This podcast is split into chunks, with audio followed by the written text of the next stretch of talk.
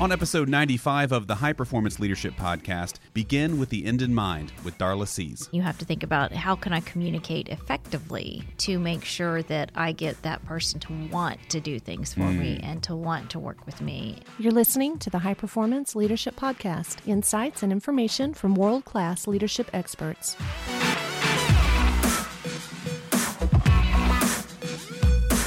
Welcome to the High Performance Leadership Podcast. I'm Randy Lane. On today's show, we're talking with founder and CEO of Sees Consulting, Darla Sees. She's also a 360 Solutions strategic partner. We talk about her decades of experience working on employee engagement in a variety of industries. If we have somebody that's, what, 50% engaged and, and that's our significant other, how well is that relationship? Mm. And so the same thing with employees. If you have an employee show up and they're 50% engaged, well, first of all, okay, so that's great. They, it's eight hour work day, so they're 50% engaged. So four hours of four- work. Four hours of work. And now, here's Darla.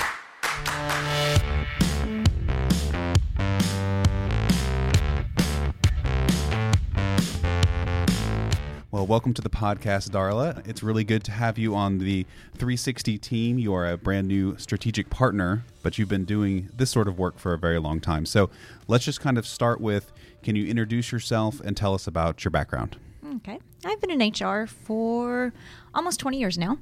Worked as mainly generalist in all different areas. So I've been responsible for anywhere from the benefits side of it all the way to taking care of the employees, employee relations, and of course that's where my passion is, is making sure that the employees are taken care of. So focusing on that is uh, more important to me. So you kind of are leaving out some stuff that was interesting to me. Is it true that you worked for the prison system at one point? I did, not in HR. I was a substance abuse counselor in the prison system when I was 19.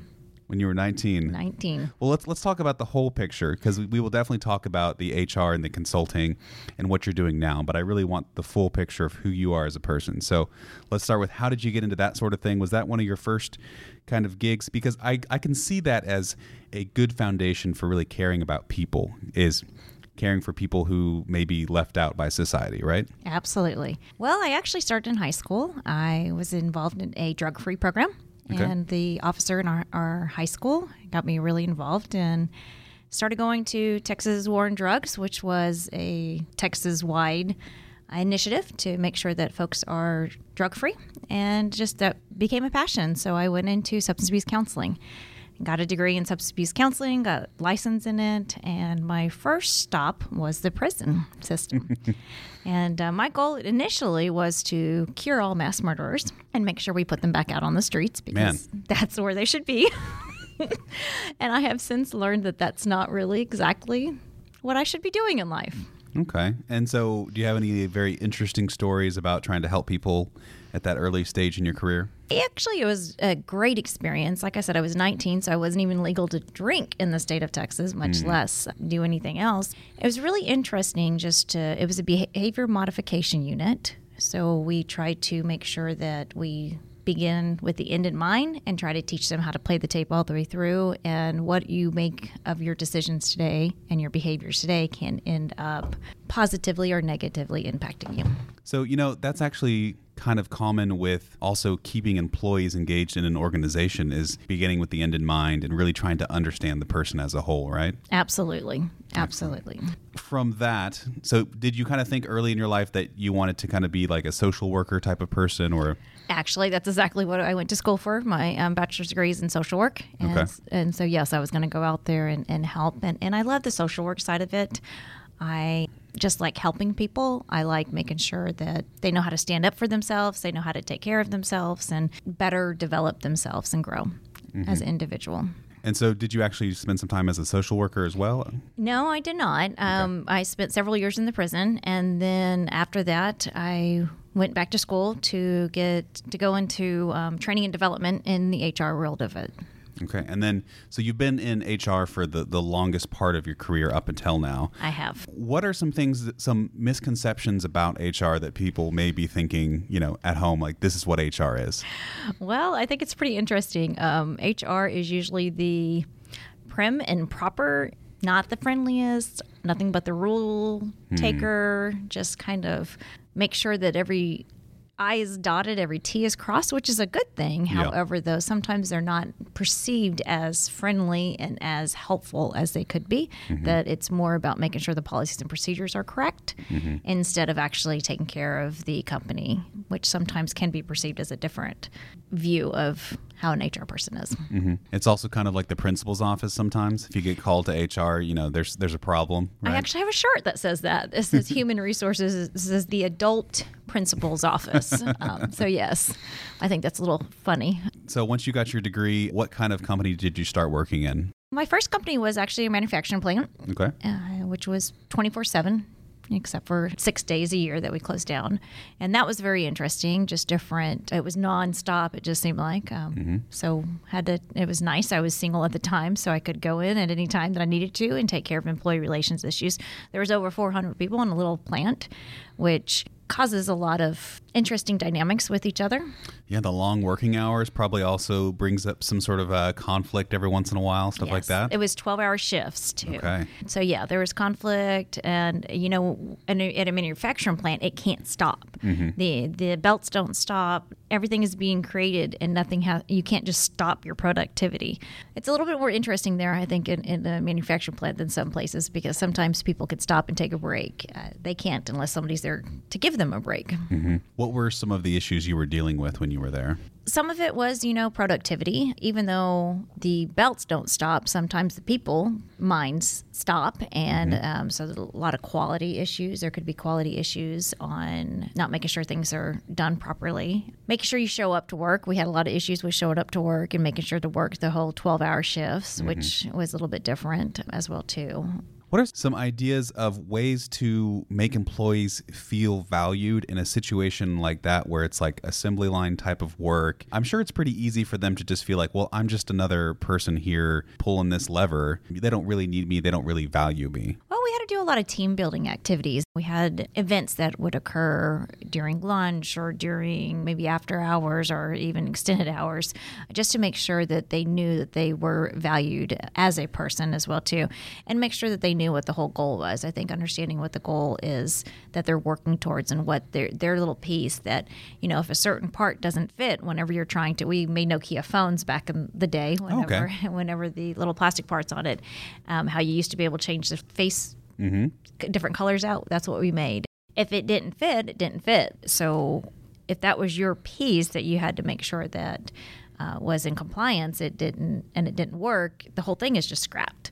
So just understanding what the big picture is is very important as well too. Man, phones were built better back then, I feel like. You could throw those Nokias around. yes, you could. I loved it because you used to be able to change the color to whatever you were wearing. So you had a lot of different options. Now it's not so much. Did you make an effort to show them, like, hey, this is the kind of phone that we're building, this is the capabilities of it, so that they knew when they're maybe installing the antenna, you know, they're like, it's not a big deal. But it's like, no, it's a big deal. Overall, this is going to be a product that's going to help people, right? Yes, yes. The supervising shift managers did definitely go through all of that and let them see the big picture of what it was. So there's a lot of people that listen to this podcast that are leaders and they love team building exercises. And you said that you had some that you did there. What kind of stuff were you doing with these guys? I'm so bringing it up. It's I- been a it while. so long ago, yes, because this was my first HR job like 17 years ago. We did a lot of the fish gung ho activities. Just What is you know, it's it's actually just uh, it was, it's two different separate books that you just celebrated. You celebrated when you hit your successes. You, you just like the fish market, just played around and threw fish around. We didn't literally throw fish, but you just brought in some training activities to where you played and had fun at work. Really, it's it's just about Fish gung ho. Is that what you mm-hmm. said? fish and gung ho. Oh, fish and gung. It's not the same thing. Okay. so, okay, explain this again. I'm not quite getting it. The fish part. What is the? you know the concept is just celebrating celebrating and having fun and, and they're, they're both kind of the same concept at the time celebrating what you're doing enjoying what you're doing making sure that it's a team environment and you almost party at work it's oh, kind of Okay. an, a, a joy No trust falls. That wasn't something you did as a team. no no trust falls not there at least So from there, where'd you go after that? after that i went to a construction company Staying in kind of the blue collar I area, did. right? Yes, Okay. yes, and and we we were more of a project management company, so I had project managers and superintendents that I work with quite a bit. Not as much as the- the on hand deck folks, but it was more the management side of it that we worked with there. So that's kind of a different animal in the regard that when you're working with the manufacturing guys who are doing the one single part maybe over and over again, these guys have a big project with lots of possibilities for things that maybe they hadn't checked on or something. You got to really dot your I's and cross your T's. So how was that kind of employee different and how did you approach that from a HR perspective? Well, it's definitely a different um, approach because they started with moving dirt. Yeah. There, it was just nothing. Uh, a lot of times there were, wasn't even utilities to the site. They built schools down in West Texas, um, schools and prisons, and I keep going back to prison, don't I? Um, they had to be able to again see the end in mind. They had to see what the the end picture is going to be and how to put each little step into process to make sure that it got where it needed to go. And of course, deal with issues that came along the way. Whether it was a rain delay or maybe someone the products weren't in there fast enough, or your your subcontractor decided to go on vacation for the day instead of go to work, you know that kind of stuff. Very interesting. Yeah, I know that construction can be a very volatile industry. My wife used to do construction sales. She would sell Hilti equipment, so like the big power tools and stuff. And mm-hmm. There was, you know, sometimes there's some turnover, sometimes there's delays, sometimes there's one of the guys did it wrong, so you have to go back and redo things. I would think that um, that kind of working with that kind of person to try and keep them level headed would be to really ingrain the idea of staying flexible. It is, yes, and and um, and to also have systems in place because there are so many things in the construction world that if you don't get this done, you can't go to the next phase. You know, which is sometimes we like to start things when things are not finished at all times, and some things you have to make sure you complete, which is nice. is it also kind of it's tough sometimes when you have such a big project thinking about you know you said keeping the end in mind.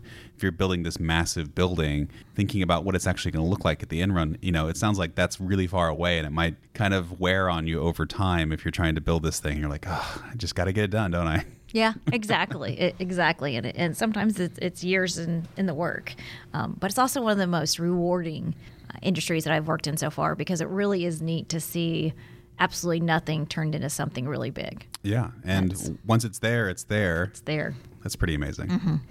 Was there any sort of special team building or curriculum that you used with them when you were kind of building up their rapport together?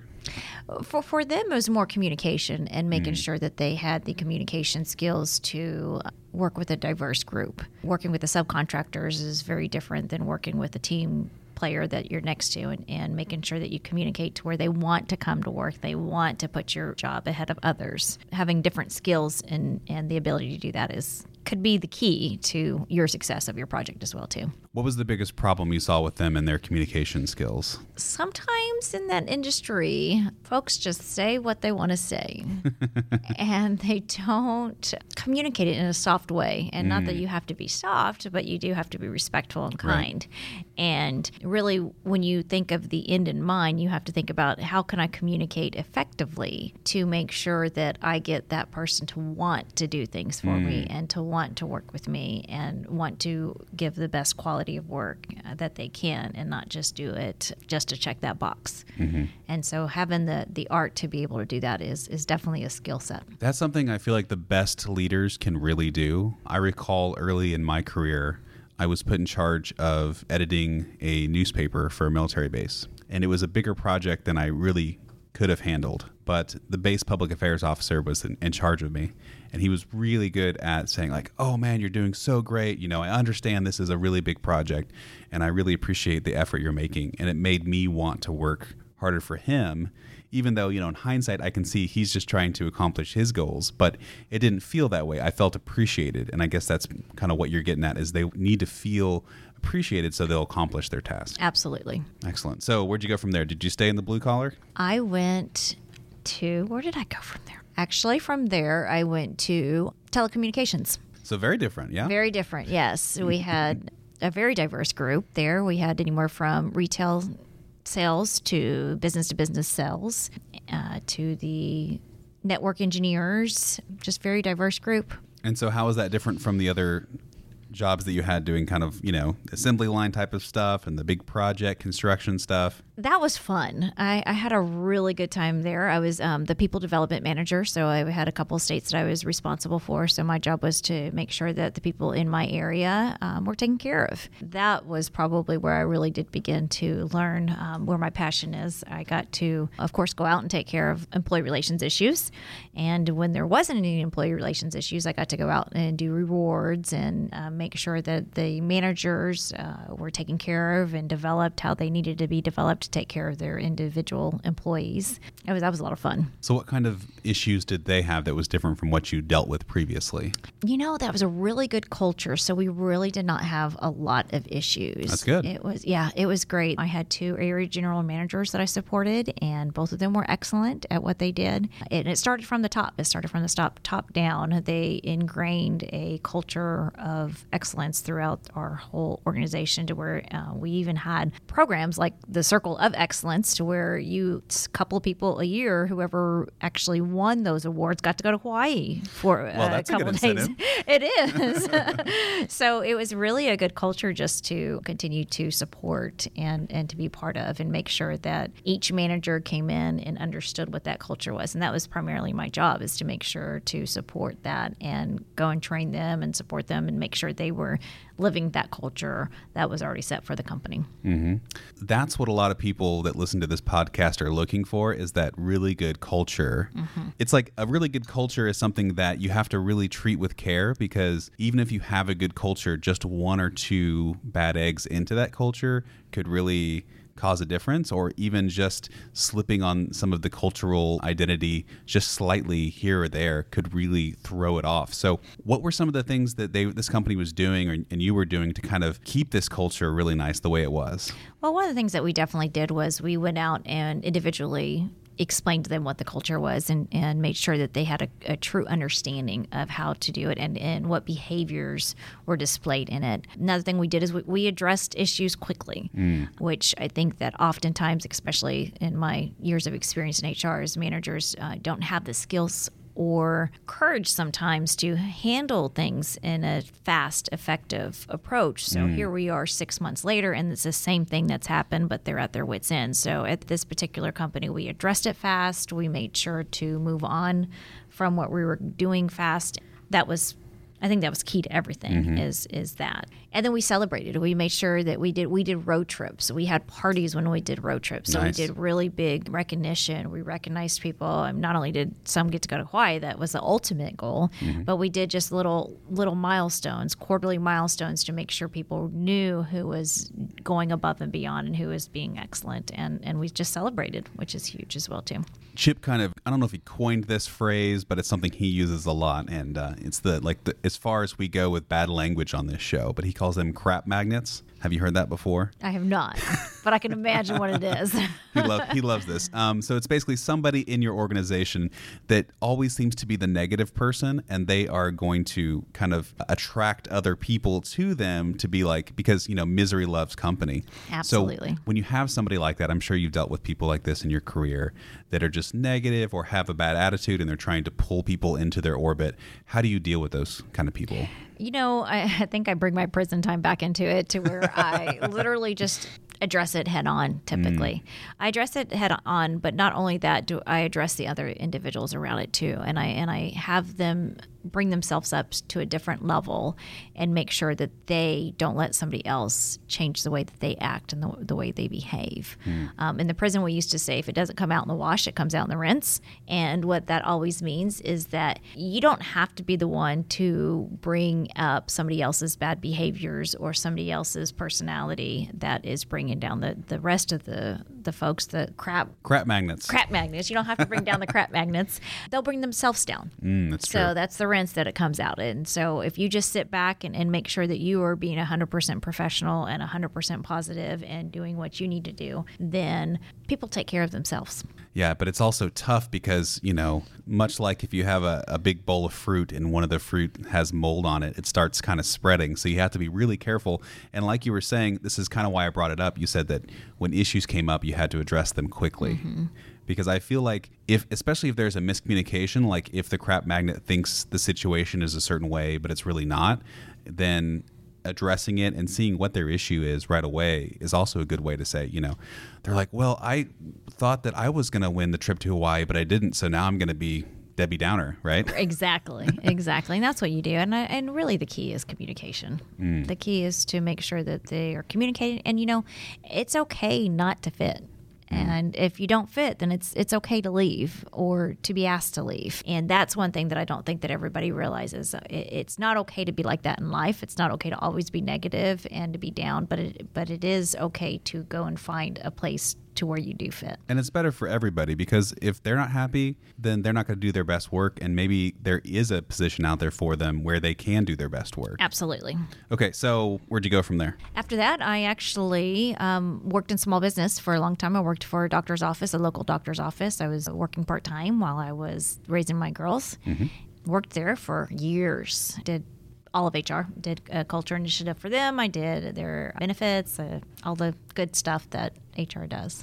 What are some of the issues that doctors' offices can face? Well, some of the things that I found interesting at the doctor's office is is you have different socioeconomical classes and different levels. I mean, you have mm. you have individuals that are front desk folks that, that were probably one of the lower paying positions that we had there, mm-hmm. all the way up to the top doctors. And so I think trying to understand the different gaps in that and understand what is important to each person. You you have people living paycheck to paycheck, and then you have people that do not. Right. And not everybody understands this stress that goes along with with money. Money is huge, and so I think that that's probably the biggest thing. Um, and, and along with that is, is the different education levels. Obviously, a variety. I mean, you have that typically in, in a lot of organizations. You do have different levels of education and different levels of socioeconomical classes, pretty much in any company. But this one was more prevalent because everybody was working in a very small place together, Yeah. um, and pretty much from any patient that walked in the door they got to see all the different levels. You you go through the whole level structure whenever you're walking into a patient office. Just making sure that they work together as a good team was pretty awesome. One of the core 360 principles is that everyone should feel like they're a part owner in the organization and they should feel that ownership and it should give them a certain amount of confidence and that the people at the top should also understand that and to strive to give the people at the bottom you know a sense of ownership. And yeah i have noticed that in doctors offices you know definitely people kind of you know if the doctor's there and he's you know he's very well educated he or she making very good money it's easy for the front desk person or the nurse or somebody else to feel not like they can tell the doctor what's going on. My mother-in-law is actually an optometrist. She works in a small clinic and she talks all the time about how good her techs are you know how they can really take care of stuff and sometimes spot stuff that she may have missed or didn't quite see because they do it all the time and they're really mm-hmm. good and she really appreciates them and the way she talks to them is very much like a peer even though a lot of them like you mentioned are probably not anywhere near the level of experience and education she has. So i think that's really key and something that you can see and i have definitely seen in doctors offices where the doctors kind of run it like a you know they're the king right Yeah, and sometimes that can can happen, and sometimes they realize that they're they're not, and the nurses or the clinical assistants are the ones that actually um, get to see everybody, and and then the ones that typically know the patients better. Right. And so it's kind of nice to understand, and, and in this particular environment, it was it was a it was a good teamwork in that they understood it because there's certain things that you would tell the nurse that you just kind of freeze up and don't tell the doctors. That's true. And so making sure that the communication between both of them was, was actually key. And then, you know, the front desk was always one of my special spots because those are the individuals that usually get abused the most by patients. Yeah. You don't typically go to a doctor's office because you're feeling well and you're excited to go That's there. Um, typically, you're going there. And this in this particular office was a pediatrician and family medicine, and the pediatrician side of it usually. Moms are not always that nice when their kids are yelling at them and screaming and you Oh, got an earache and all that stuff. So the front desk folks, um, making sure that you have an excellent front desk staff is uh, extremely important as well too. And it's the first experience they're going to have before they see the doctor. If they feel comfortable, you know, because the front desk person was really nice to them and helpful, they're going to feel better about their experience. Absolutely, they're always the, the heart of the of any organization. Is usually whether it's at the doctor's office or or at just any any kind of organization, I think the front desk is always the heart of the, the company. The other job that you had, and you said you had like a multi state territory, I'm assuming there's a lot more people involved. And then you went to this kind of a smaller situation. Which environment do you like better? You know, I'm really comfortable in both. Okay. I like getting to know people intimately, but I also liked um, getting to know others as well too. I think it's the time constraint at the time. Um, like I said, I was at home most of the time with my girls as well too, taking some time to break them. So I only worked part time at the thirty something people to know. The doctor's office was was up to um, a little bit. Of, uh, it started smaller, but then it got up to around thirty. When I left, it was still a pretty good size. But I'm comfortable with both. Nice. Was there any sort of team building exercises or anything that you found that worked really well with them? Yeah, we played a lot. We, we celebrated a lot. We have made sure we had um, employee recognition days. We made sure we had special, you know, special holidays or summer events. Uh, made sure that we just did fun things to make sure everybody was included and communicated and you know the easter bunny would drop off little things every once in a while or just little stuff like that that just kind of helped um, make everybody's day just shine a little bit and start off correct You know, it's, it's the small stuff. Like we don't do a, a ton here at 360. You know, we're a very small team as well. But you know, one of the things we definitely do is birthday lunches. And there's something about you know just something that's set in stone. That's like this happens, and it's a time for us to kind of just relax and kind of be with each other as almost as friends. You know, mm-hmm. you're still coworkers. Mm-hmm. I consider all my coworkers friends. right right right And I also consider all of the 360 team extended family and friends. So that includes you now. as well well. thank you and we have lots of fun when we do our partner meetings. You know, we learn a lot about leadership, and we also have a good time. So that's Right. very important. It is, and uh, you, know, you have that that team to where Mm-hmm. you can be supported whenever you need it is also kind of nice as well too.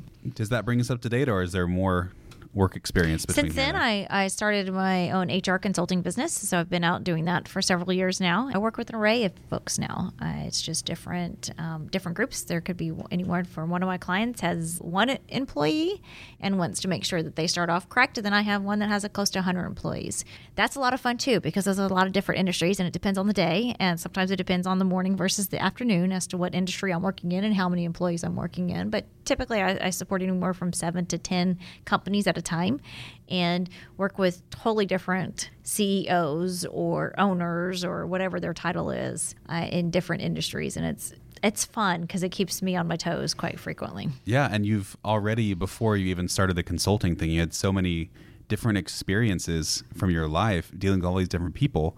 I feel like the main message I'm getting from you is that you really want to make employees feel cared for and to feel like part of a team and to feel like part of the vision and the mission of the organization they're working for. And that's one of those things that keeps coming up whenever I, you know, I'm reading blogs about how to keep your employees happy, how to keep them engaged. It all comes down to do they feel valued? Do they feel happy where they are? Absolutely. I, I, I've been known from time or two, several times with the employees.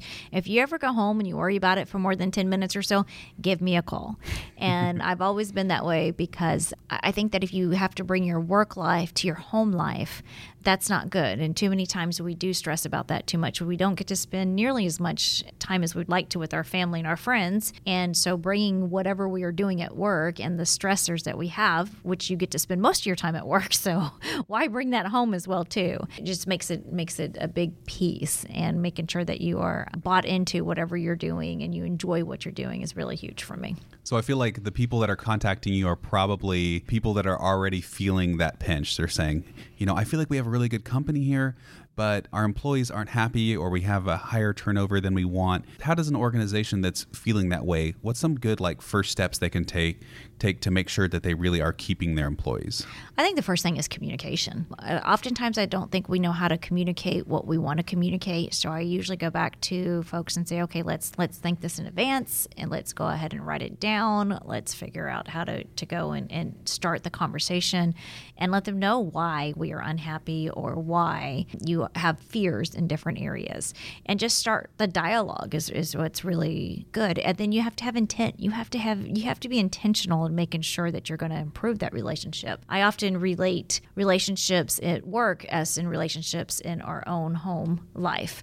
And if we have somebody that's what 50% engaged and, and that's our significant other, h- how well is that relationship? And so the same thing with employees. If you have an employee show up and they're 50% engaged, well, first of all, okay, so that's great. They it's eight hour work day, so they're 50% engaged. So getting four hours of four- work. Four hours of work, but you're paying them for more than that, Mm-hmm. and and that's huge. And that's where the owners or the managers start getting even more upset, is because I am paying you. Mm. you should be doing what I'm paying you for.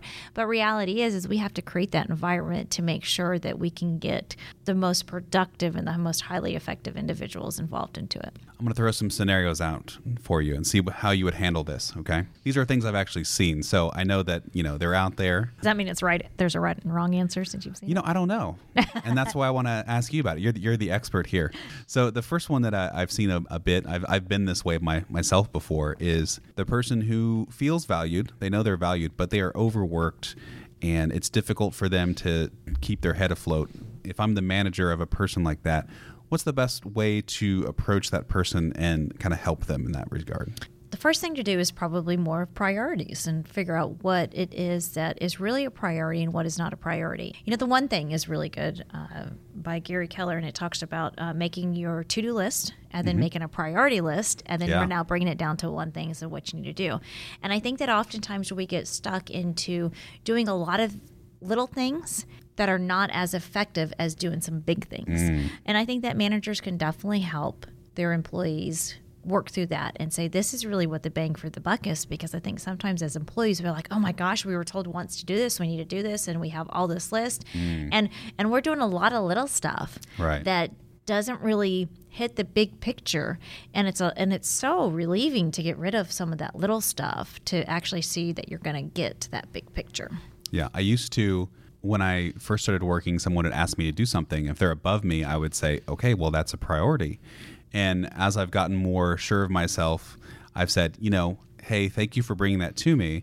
Uh, just letting you know I'm working on these four things. Does this take priority over those?" And they'll say, "Oh, no, no, no. Just get get to that when you can, but you know, before the end of the week." Then I know, and I'm not trying to kill myself just because I don't want to have that conversation with my boss, right? absolutely i think that's huge And then also for me personally, the way I organize my to do list is I have today, upcoming, and later. And today is stuff I want to get done today, and I try and keep it to three. And then if I accomplish those three things, great, and I can move stuff from up- upcoming to today. Mm-hmm. And then upcoming is like this week, and then later is like a week or later. Mm-hmm. So that kind of helps me, in, instead of looking at a giant list and going, oh my gosh, I'm never going to be done, I can kind of go, okay, let me get these done. Let me celebrate. You know, that's a big part of I think your ethos as well, right? Mm-hmm. Celebrate.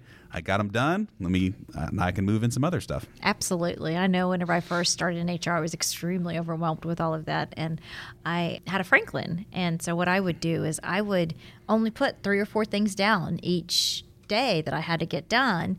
And then I would start scheduling it for the rest of the week out. So I would just go ahead and turn to that page and put it on there. So I didn't have one to do list because that's extremely overwhelming.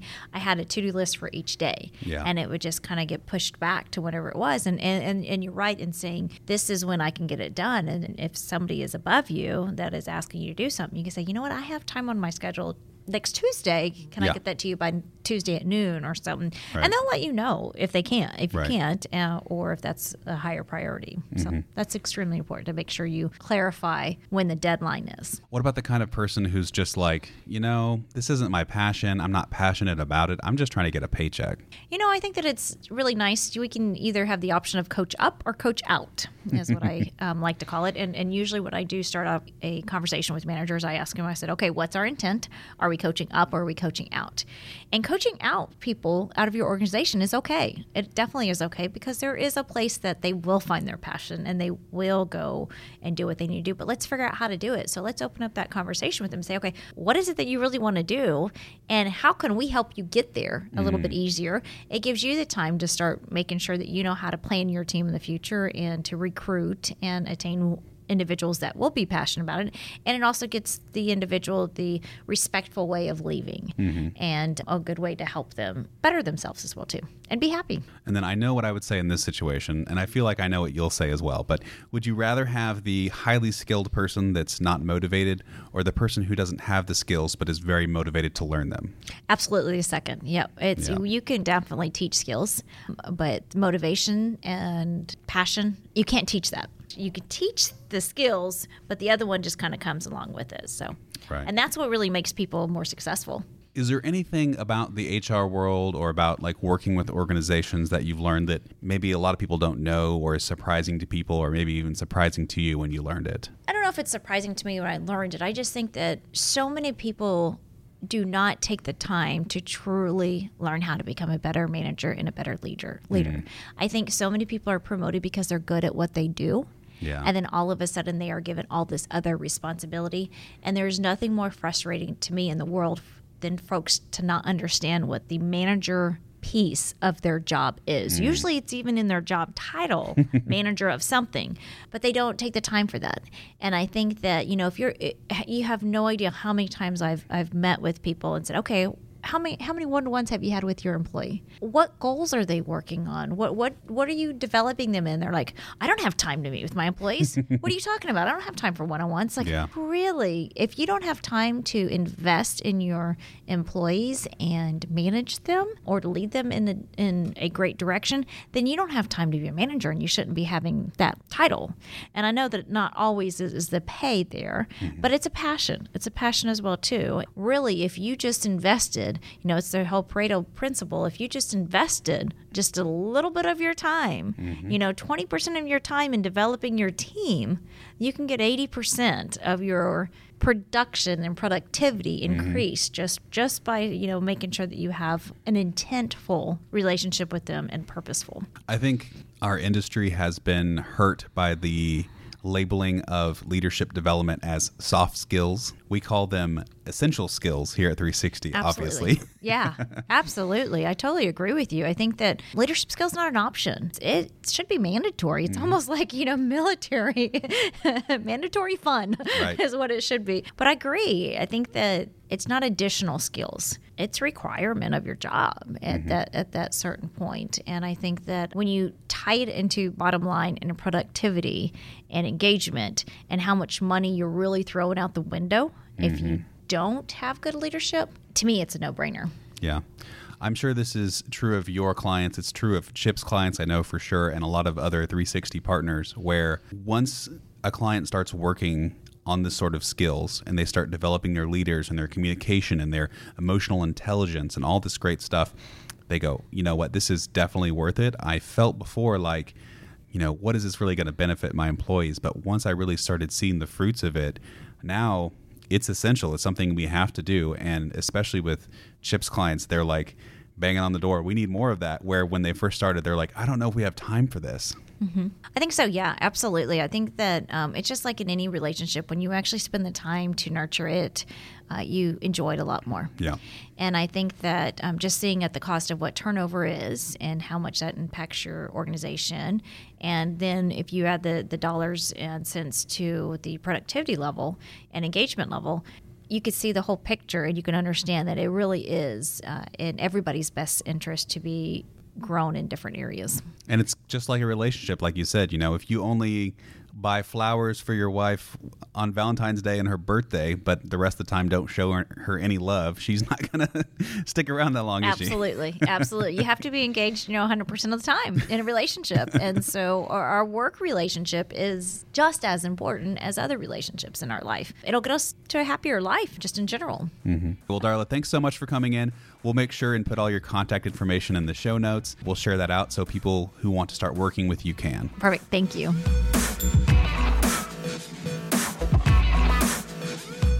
Thanks for listening to the High Performance Leadership Podcast. Be sure to subscribe, rate, and review us. Every little bit helps. Our website is hpleadershippodcast.com. Like us on Facebook at facebook.com slash hpleadershippodcast. Follow us on Twitter at hpl underscore podcast. And shoot us an email at podcast at 360solutions.com. Until next time, thanks for listening.